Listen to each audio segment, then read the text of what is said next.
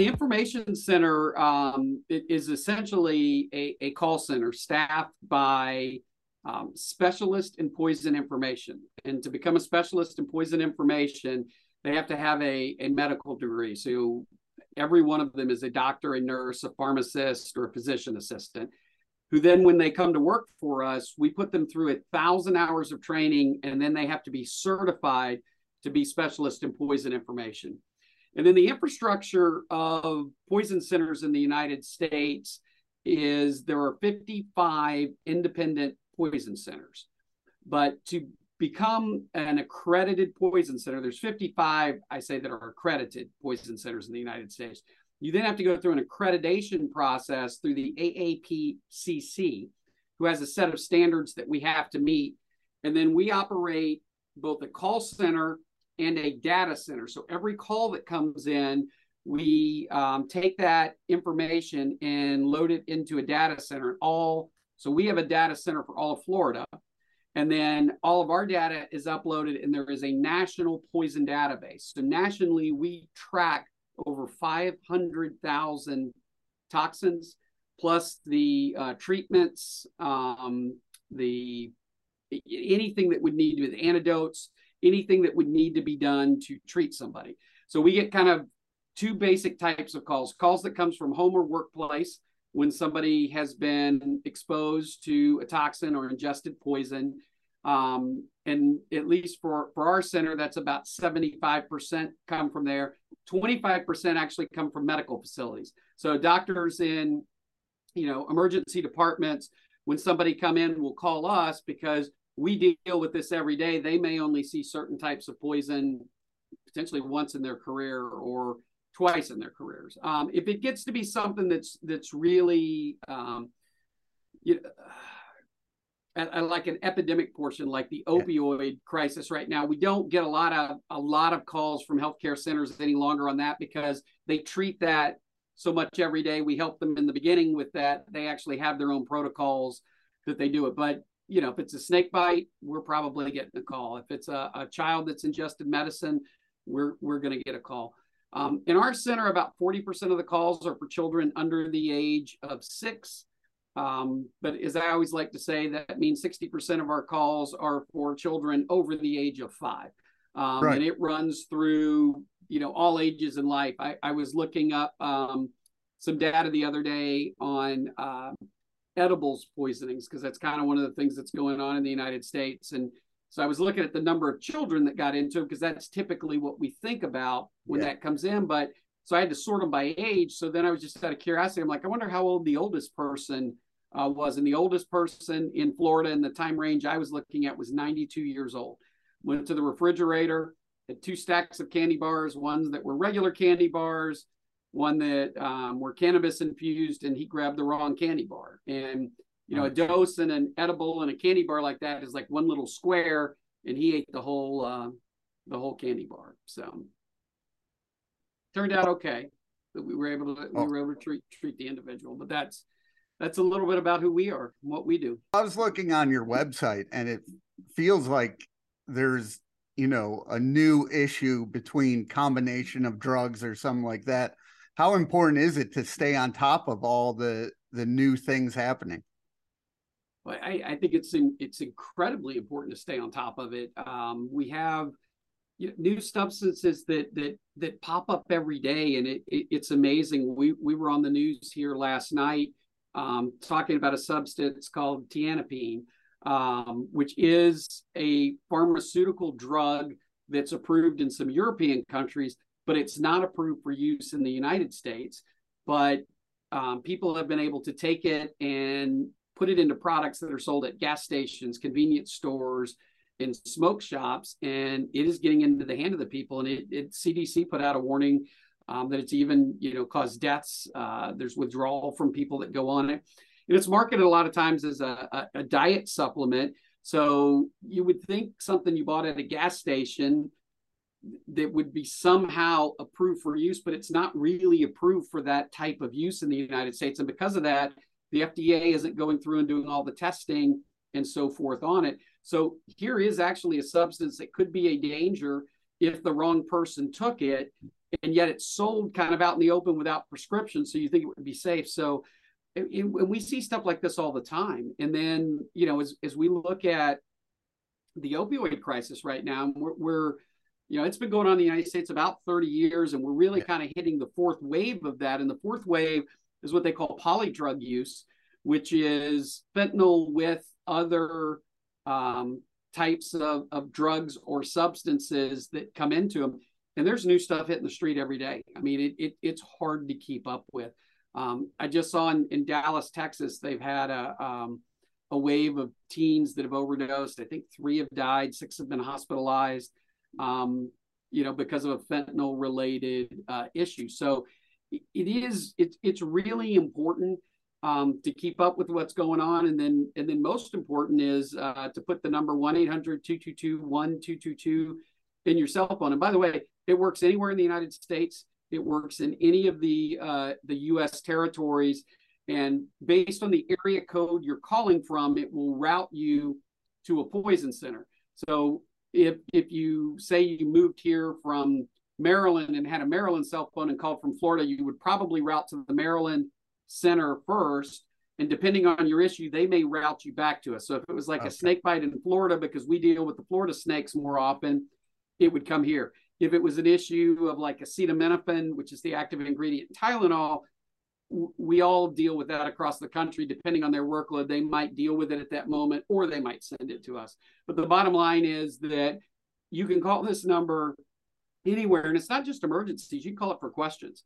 Um, if you start, your doctor prescribes you a new medication, and maybe you take an herbal supplement to, to help you sleep, you can call us and ask um, how the two will react together. Um, if you start taking an herbal supplement and start to have some sort of reaction, you can call and ask us about the herbal supplement. We're happy to deal with um, information calls, um, you know, just as much as we do emergency calls. Can you tell me about the prevention tools you have on your website? Well, you know, we do a lot when it when it comes to prevention. It's not just the website; it's social yeah. media, and plus, um, we go out and do programs. Um, I, I, speak uh, in the community, uh, and we cover out of our center. We cover 45 of the 67 counties in Florida. So oh, wow. I, I move around and Huge. go out and meet with sometimes large groups. Sometimes I meet with um, with very small groups of the direct public.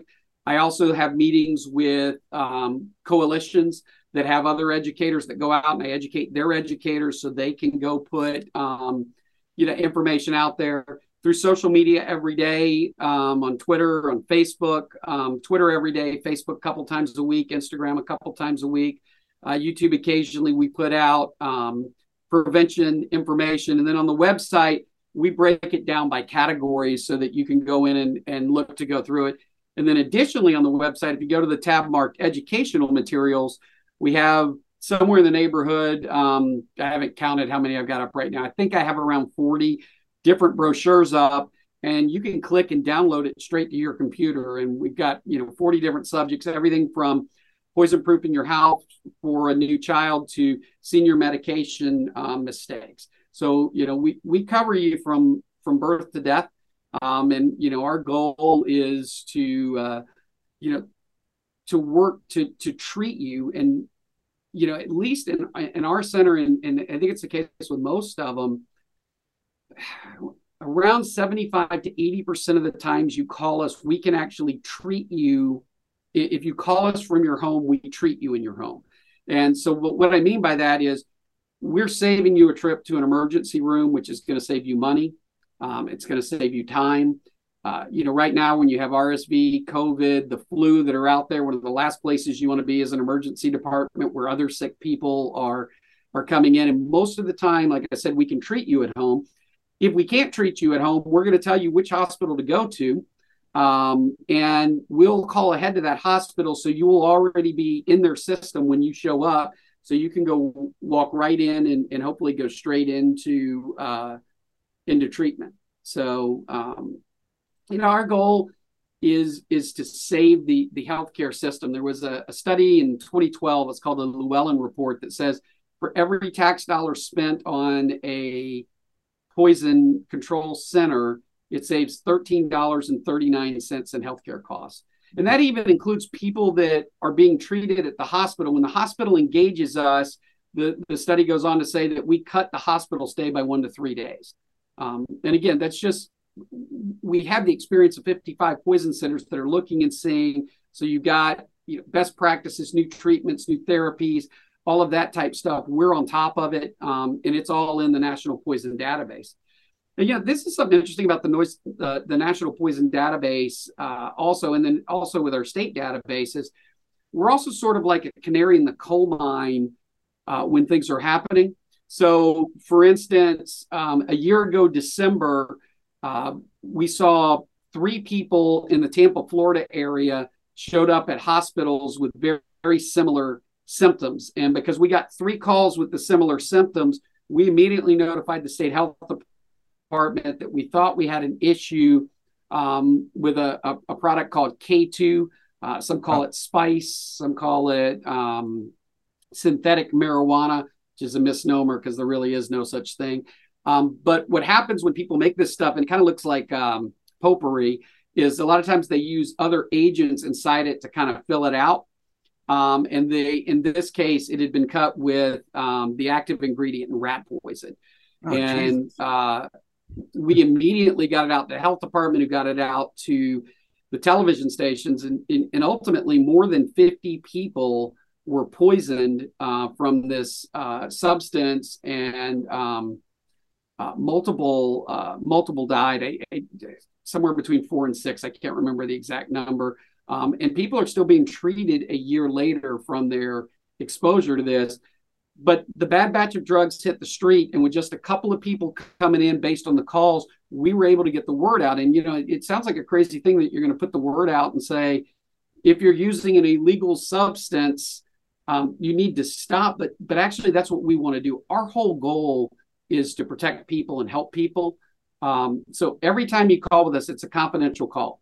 Um, so if you, you, you overdose on something, we're not going to call the police and and turn you in. That's not part of our um, operating orders. It's not. We are not a mandatory reporter in the state of Florida. Um, so again, what we want to do is is help treat people, and you know, obviously, we'll start with prevention because if we can prevent prevent a poisoning, that's the easiest way yeah. to uh, to treat people, but we do know that accidents happen. And, you know, when accidents happen, um, we want to be here uh, to help. We have a, a, a, scroll on a screen here in the Poison Center, and um, it's fascinating when I go back there every day and, and I look at it. You know, we take a couple hundred calls in Florida every day, and I almost never see the same poisoning twice. And if I see one twice uh, in a day, it's usually not three times unless it was a group of people that were together. Um, but it, it, it's that many different issues that people run into, um, and it, you know, so it shows that it, it there there is danger out there. Um, the good news is that you know, uh, overwhelming majority of the people that uh, we treat um, go on to make good recoveries. Um, so that you know that's positive. The one key though is calling us and getting us involved early. Um, don't wait. Uh, had a gentleman the other day who came up to me at a public event and thanked us for helping his father, who was bitten by an eastern diamondback rattlesnake. And I went, "Holy cow!" Yeah. Um, and he got bitten in a, a, a, neighboring county to where we're located. Um, when he went up onto a hunting property, and stepped out of his truck onto the snake, took the strike. And I, I, I was curious where he went to get treatment, and he drove almost 70 miles, went home and got stuff before going to the hospital. And by the time he got to the hospital, his leg was about yay big around. He showed me a picture from his hip down to uh, his ankle. It, it, it, you know, and that he's, uh, I, I, haven't followed up with him in the last couple of months, but he was still going through uh, treatment and stuff because that does damage when you wait that long to get treatment. And so that's why, again, I, I stress to everybody, you got to call us uh, early because things are, are, you know, hopefully far more reversible um, if we get to them early. You said 70 over 75% uh, you guys resolve uh, the issue without going to the hospital. So, you know, when I had, when uh, we first had had my daughter, we called poison control and, you know, we're panicking and it turned out to be okay. But how important is it to have that comforting voice for people who are in a panic? I, I actually think that's that's one of the most important antidotes that we have is that um, mm-hmm. our, our specialists because they they they've been on the other end of this so many times that they know what the outcomes typically are when people call in and a lot of times the best thing we are is just a a voice of calm you know to to to settle people down. I think especially first time parents um, because I, I think when you go on to have multiple kids you kind of gain some experience and some perspective on things. But again why guess when you can um, uh, when you can get an answer that will yeah. uh, you, you know solve the problem? Because some things that you don't think are dangerous are dangerous where some things aren't. When I do education, um, I, I, play this game Home or Hospital with people, and I say I'm going to make you guys the poison specialist. I give them a scenario and say, where do you think this would be treated? And the first scenario is a, a three-year-old gets into a spike punch at a Christmas party, does a little woozy, and everybody goes, "Oh, you treat that at home?" And I'm like, "No, that one we actually send them to the hospital because it drops blood sugar levels." Um, and the next one I, I, I put up is uh, those glow sticks. Kids out Halloween breaks it and, oh, yeah. and drinks a couple of drops. Everybody's like, "Oh yeah, we got to go to the hospital." I'm like, no, in that case, they they typically actually treat at home, and and I go into the the chemical that's involved in it, and then based on how much, we would probably treat that at home. Now there are instances when we wouldn't, but the point being, you don't deal in poison every day. You're not an expert in poison, so call the experts who can tell you um, you know what what is or, or, can be a problem. People are, are, are are shocked when I'm out in the public that the um, you know acetaminophen and Motrin are two of the biggest poisonings that that we see in the state.